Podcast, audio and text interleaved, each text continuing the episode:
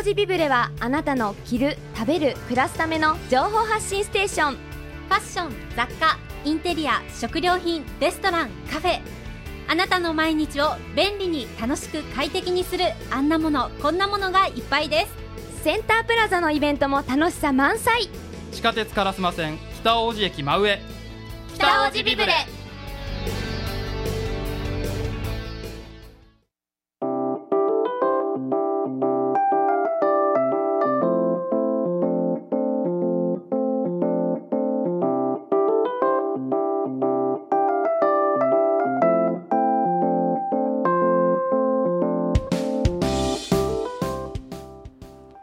FM870 ラジオミックス京都京都リバーサイドウォーク火曜日パーソナリティの横井雅子です。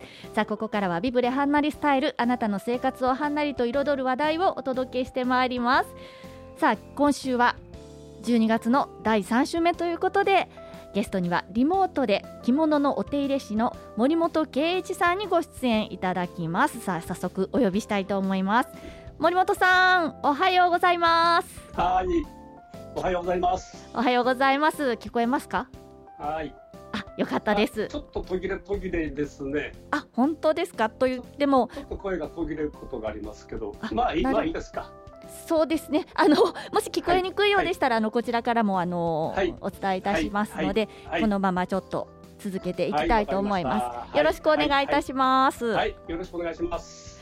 さてさてねえもうはい。春からずっと続いてまいりましたが、いはいかがでしょうか？今日はどんなお話にあ続いていくのか、今日は,、あの戦後の話ですね。戦後の、ええー着物復活するのが昭和25年頃からですけども、まだまだ、はい、えーあの獲物がない時代なので。ええ。まあ本当にね染色業界が復活するのは昭和30年頃からですね。その頃からもう活発になってきますからはい。私の私の父がこの仕事をし始めたのは昭和31年なんですよ。あそうなんですね。はい、うん。でまあそんなのであのえ前回えー戦前までは訪問着振り袖とかは、え5つ門がもう必ず入るということでしたですけども、まあはいえー戦後、えー門に対する意識が薄れてええ。門の数が少なくなるまたあの門が、えー小さくなるということではい。あの、えー既製品の場合はですね、えー戦前までは5つも必ず国模試という円で白抜きされて後から書き込むということだったんですけども戦後、はいえー門が数が少なくなる。売れてからのもう家ですから私はもう5つもんじゃなしに3つでいいわとかいや私はもう1つでいいわとか、はい、大きさも小さくなりつつありますからうん、既製品の場合は売れてから後から門を漂白して、はい。えー門を抜いて作るということに変わってきますそれ大きな変化なんですよ。おー、はい。そうなんです。おはい。客様のね、ええ、あのー門の注文で、まあはい。我々のその芯抜き屋という、まあ、今は染色補正して言うんですけども、はい。我々のとこで、えー門の形に色を抜いて門を入れるというふうに、あのやり方がもうゴロッと変わってきます。へえ、そうだったんですね。じゃはいあ、あのお父様が始められた時代というのは、本当にその画期的な時代だったんですね。そうですね。その頃からね、もう画期的になってきまして、うん。でうんで、もあの黒留め袖とか無服とかの5つ門は数はもう5つというふうにもう決められてましたから、もうそれはもうね、あの既製品の場合も、えー戦前までと同じように丸く円で白抜きされてということではあの変わらなかったですね。そうでしたか。それからね、はい、まあ着物の変化、あのー世の中がこう活発になっていって、まあ、洋服が、あのー主流になってきますからね、まあ、動きも結構活動的になりますのではい。着物の袖丈がね短くなるんですよ。うんそれまでは、ええまあ、戦前まではね、ええ、まあ、そこそこ長かったんですけども振り袖のような長さではない。振り袖みたいな長くはないですけども、はい。まあ、戦前まではあの若い人だったら、えー着たけど半分ぐらいの長さが結構多かったんですよね。そうなんですね。それが、まあ、戦後、まあ、年配の方なんかも含めても結構長かったんですけども昭和30年あたりからだんだん袖が短くなってきてうんで羽織丈も短くなります。なので戦前のアンティークと言われてるあの羽織なんかも、まあ、戦後着る場合は短く切ってしまったということでね。それでまあ今アンティークがね、復活して、長い丈がいいとなった時には、もう今、もうちょっともったいなくてね、それがうん。どうしてももうね、丈が短いですから、もう長くこうできないということですね。うーんそんな風な変化が、まあ、起こってきまして、それからですね、はい。あのー着物は、まあ、フォーマルがね、主流ですから、ええ。えー友禅染めがまあ多く普及していくわけですね、友禅染めがね。だから、ええ。普段着の織の着物とかは、ちょっと数が減ってきて、まあ、あのどんどん着物を作っていくのは、友禅染め、まあ、フォーマル着が主流になっていきますね。うーん昭和29年に、まあ、人間国宝ということで、はい、まあ、そういう人らの着物はね、こう、あの、落款が入ったりし始めて、楽観？それから昭和、あの、ええ落款です。楽観あの、ハンコですね。はいはいはいはい。その、作家、この作家さんのお名前を入れるという、あの落款。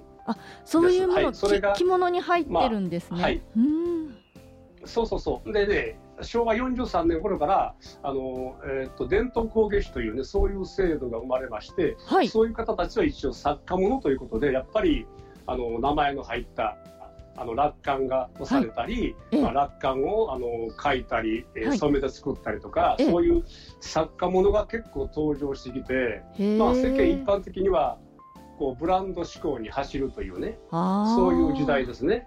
ううんん、だからあのこのこのブランドの洋服とかバッグを持ってれば、まあ、かっこいいとか、はいはい。そこそこのステータスとかというのも、まあ、着物の世界にもそういうことが起こってきまして。へえ面白いです昭和ね40年頃から、はい。あの加賀友禅ももう作家制度がもう確立するということで、まあ、あの加賀染はもうオール作家ということに、まあね、徹底するわけなんですよ。そうなんですそういうね変化が起こってきますね、昭和40年前後にね。あそうで、ですか。それから着付け教室が、はい。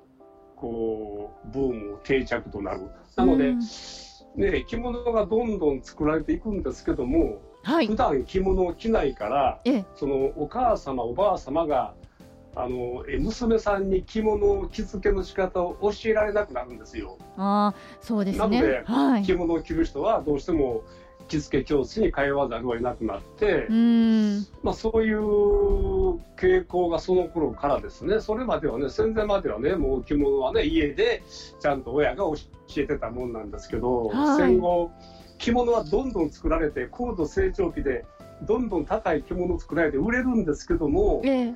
着物着なくなったんですよ。あーもったいないですね。はいあのそうそうあのタンスの肥やしになっていっうて、ねうちもそうなってますが。タンスの肥やしになった着物が今、はあのリサイクルとしてねええ。結構安く売られてるでしょ？あもう本当に安いもんだったらね1000円とかねあるんですよ、うーん。うん、そのなのでね今ちょっと皆さんにお伝えしておきたいのははい。その戦後すごいいい着物がどんどん作られたんですけどもそれが本当に手を通さなくてあの、うん傷んでない着物が今もう1000円とか2000円とかもう本当にもう破格の値段で売られてますからね。そうなんですもうね今後そんなことは絶対ないと思いますね、そういうことは。ということは今あのそういうところでそのリサイクルに出されている着物を買うっていうのははい結構お得なんですよね。あの流行を気なしあの気にしなければ絶対お得。ああなるほどあの物としてはすごくいいものが出ているんだっていうところですよね。いいものかなりいいものですね。はい、生地も染めもね、かなりいいものが、ええ本当にもう、あのただに近い値段なんでね、なんだだか もったいない。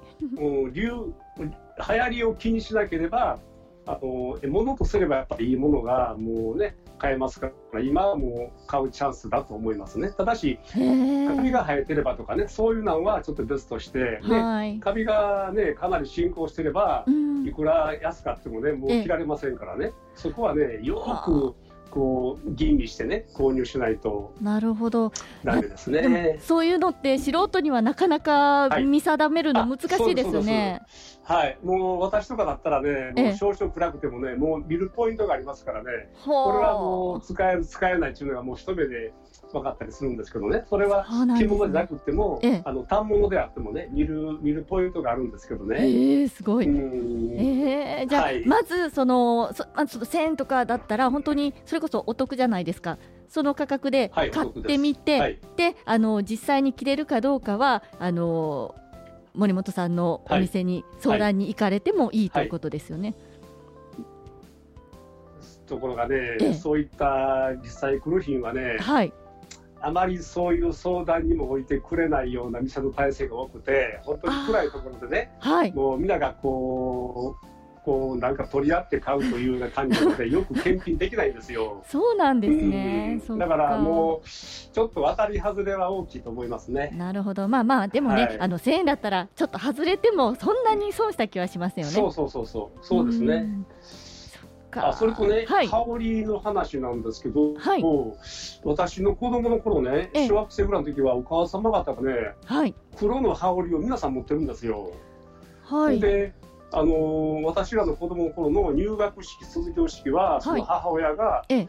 色無地とか普通のちょっとしたね、簡単な顧問を作る先に上の黒の羽織を着れば、もう一応フォーマルというふうにね、なってましたから、ええ、そその黒の羽織は、あの、えーっと、ええ PTA なんとかということで、今そんなふうに言われてるんですけどね。はい、それと、あの、えーっと、仏地なんかも、その、ちょっと落ち着いた色目に黒い帯をして、はい、黒の羽織を、え無地の羽織かねな、なんかそんな羽織を着れば、はい。あ。の、おお葬式仏地も OK だったということで、ではあ。やがてはもう、昭和の終わりぐらいからもう羽織は着なくなるんですけどね、まあ、うん。そういったことで昭和の終わりをまあ迎えるわけなんですけど。はい、か、じゃあちょっと昭和の戦後あたりから本当に画期的に着物というのが変わってきたということで。そうです、そうです、ねえ。ごろっと変わりますね。そっうん。かはね、今日もあっという間にお時間がこんな時間になってしまいましたね。であのええーまた、えー、12月は火曜日が5回ございますので、最終12月29日の火曜日に、はい。えリモートでご出演いただく予定ですので、わかりました。ここでまた、はい。その現代に至るまでのお着物の話を聞かせていただけるということでよろしいはいでしょうか？よろしくお願いいたしますはい、は、はいい、ということで今日は第3週目お越しくださいました。お越しくださいましたと言ってもリモートです。リモートでご出演くださいました、はい。着物のお手入れ師 森本圭一さんでした。森本さんありがとうございました。はい、ありがとうございました。またでは29日よろしくお願いいたします。あはい、よろしくお願いします。りがとうございます。ありがとうございます。ここまでの時間は北大路ビブレの協力でお送りしました